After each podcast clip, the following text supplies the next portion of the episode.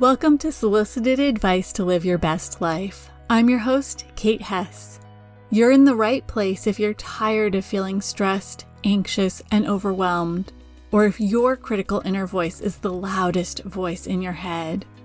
Join me each week for actionable, healthful, and healing habits based in mental and emotional hygiene practices to help you turn your self criticism into self love. And along the way, bring more freedom, serenity, resilience, and joy into your life. I'm a mental and emotional hygiene coach, and I'm thrilled to join you each week to answer your questions and help you live your best life.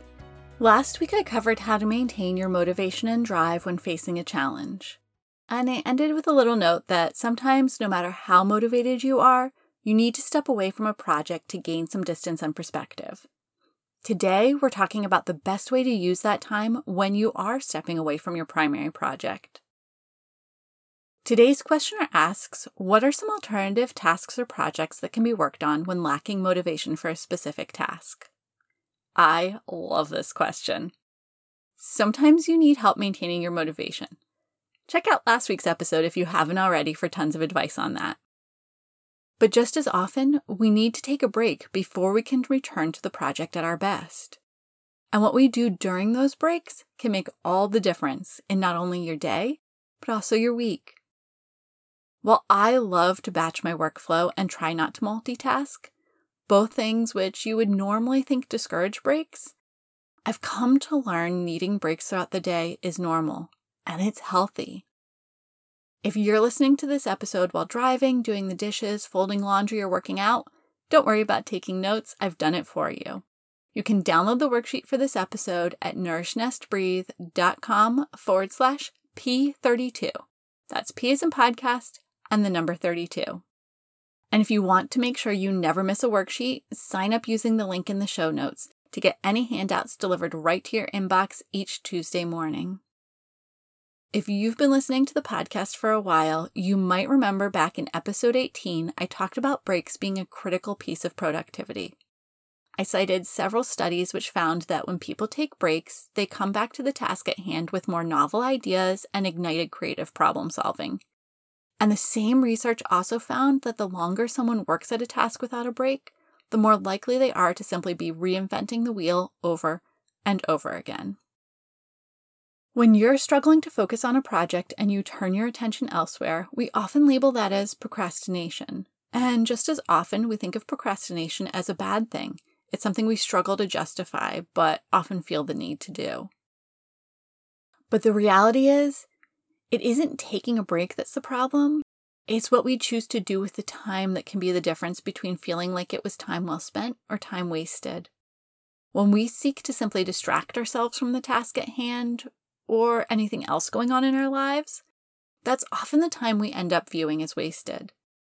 Think of things like scrolling social media for an hour before you realize what you're doing, or playing a game on your phone. I've even seen games advertised to help you kill time. I often refer to these activities as distractions or time leaks because your time is slipping away without a lot of conscious awareness. However, we can also take breaks and use that time to reset our bodies and minds so we're ready to return to the primary task refreshed and inspired. And in the process, we can check other items off our to do list, effectively reclaiming time. If you're struggling to give yourself permission to take a break from what you're doing, pause this episode and go back to listen to episode 18 to discover all the research backed benefits of taking breaks while working on a project or task.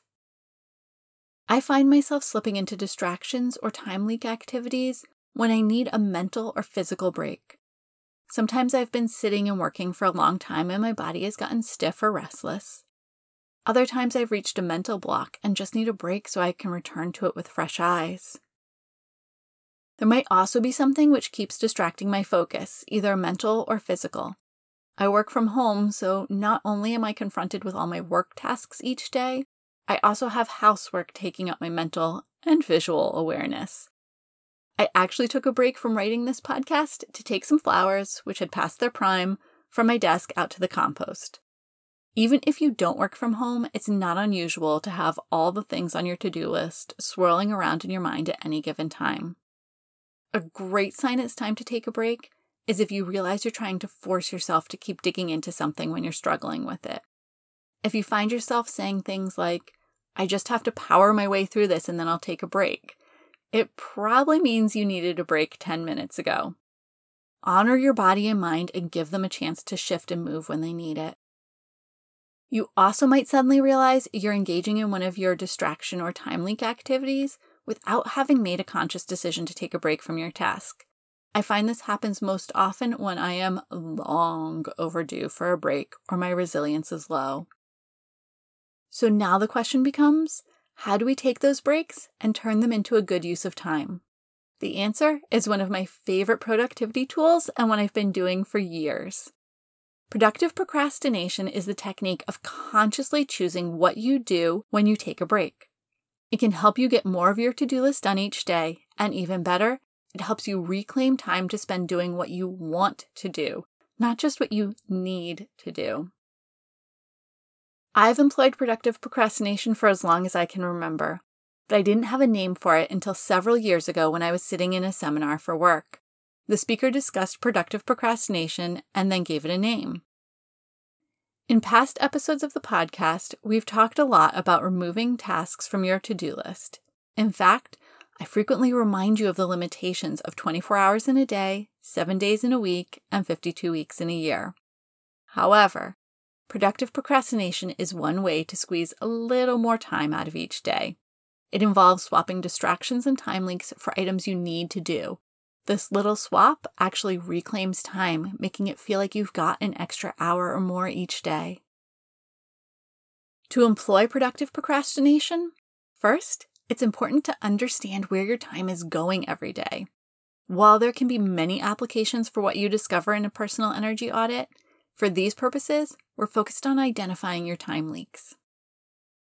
Have you ever had a home energy audit? Someone comes out with an infrared camera and figures out where hot or cool air is escaping your home. They help you determine if new windows, extra insulation, or maybe just weather stripping around the door will help you save energy by keeping more of the air you're heating or cooling inside your house. A personal energy audit is basically the same thing. You'll take stock of what you do each day, bringing real conscious awareness to where you're leaking time and energy. You might be surprised to discover how much time seeps out when you're not paying attention. These time leaks are activities which neither take care of something which needs to be done nor nourish you in any way. I'm not going into detail on the process of a personal energy audit today, but I do have a full blog post which guides you through the process of conducting one, and I'll add a link to that in the show notes. Many of us, myself included, often lose time scrolling through social media, playing games on our phones, or just mindlessly watching TV. While these activities are often distracting, they're not replenishing, and even cutting the amount of time spent on them each day in half could make a huge difference in your life. Before we move on, it's important to note that time leaks are not things that help nourish you mentally, physically, and or emotionally. Those activities that nourish you are self-care, and self-care is a necessary part of your everyday and not something to be regarded as a time leak. If you're not clear on the distinction between self-care and distraction, check out episode 4 of the podcast and grab your copy of my free self-care toolkit. I'll add a link in the show notes.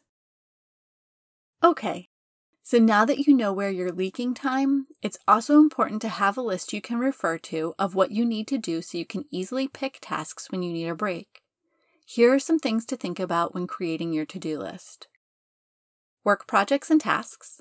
This includes both routine things like filing and cleaning up your inbox, and one off tasks that are associated with a specific project like writing a report or creating a slide deck for an upcoming presentation home projects and tasks.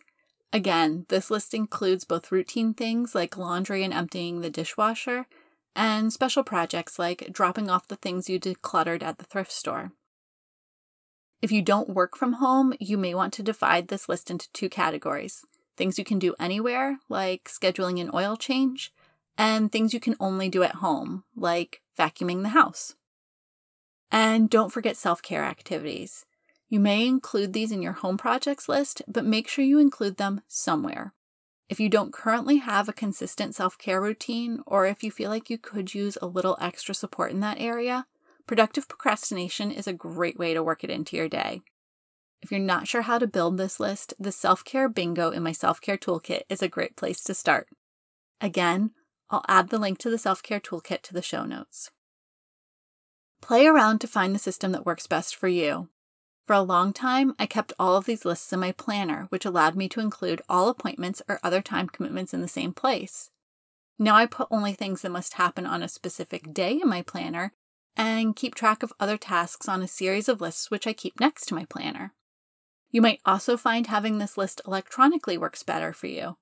The most important thing is that you'll regularly refer to it and have it available for easy access whenever you need to take a break. Now you'll have two lists which you'll be referring to throughout your day. These lists should be your time leaks, activities where you spend chunks of time almost every day distracting yourself but not nourishing yourself, and everything you want to get done that day. This should include all the to do items we identified above. It might seem like a lot of work to get started, but your first list will change very little over time and you'll be able to use the same list over and over without needing to make any changes and updates. Your second list will also have a lot of repeat items each day, things like feeding your pet, watering plants, washing dishes. Consider typing up these recurring items and printing out a base list you can add on to each day to make the daily list preparation faster. Alternatively, if you keep an electronic list, it will be as simple as copy and paste. You may also find that you prefer to keep this list for a weekly duration instead of daily, and that's okay too. Just make sure that you're able to identify which tasks need to happen daily so that you don't forget to do them. Throughout your day, when you find yourself needing a break, instead of slipping into one of your time leaks, take the chance to be productive in your procrastination. Keeping the time leaks list front and center helps you remember to be alert for them and bring awareness to an often unconscious activity. When you notice you need a break, look at your to do list and find an activity or two that will give you what you need. If you're stiff from sitting too long, take the time to water your plants. Perhaps you need a mental break. Call and schedule that dentist or car appointment you're due for. Or scroll through your work email, deleting any junk or messages you don't need to address. Once you've completed your task, cross it off. Take a moment to pause and decide if you're ready to go back to your primary task or if you need a longer break. If you still need some time, pick another task off your to do list and get it checked off. When you return to your primary task, you should feel rejuvenated and ready to tackle it. A great rule of thumb when employing productive procrastination is you want to pick something that uses your mind and body in a really different way from what you're currently working on. If you've been sitting at a desk, get up and move. If you've been working with words, is there a visual project you can take care of? For instance, if I'm struggling writing a podcast script or a blog post, I might switch over to designing Pinterest pins or another graphic project that uses my brain in another way. Another great tip is if you batch work, use a productive procrastination break each time you finish one piece in your batch to keep you from feeling stuck and stagnant. At the end of the day, take a look at everything you were able to accomplish. Hopefully, you not only got your primary task or tasks taken care of, you were also able to cross off dozens of items on your personal and professional to do list. Think about how that compares to your average day. Try productive procrastination for a week. After a week, take some time to do a full week assessment. Do you have a bunch of free time because all the tasks you normally have to take care of on the weekend are already done? Perhaps you had time to have a nice leisurely dinner with your family each evening during the week. Consider conducting another personal energy audit. See what a difference you've made in the amount of time you spend on your time leaks. And then pick something that will totally nourish you and use the time you would have otherwise spent trying to get through your to do list, engaging in that activity instead. If you need some ideas, check out my celebration and gratitude practice quick start guide. I'll add a link in the show notes. The celebration is an important part of this process.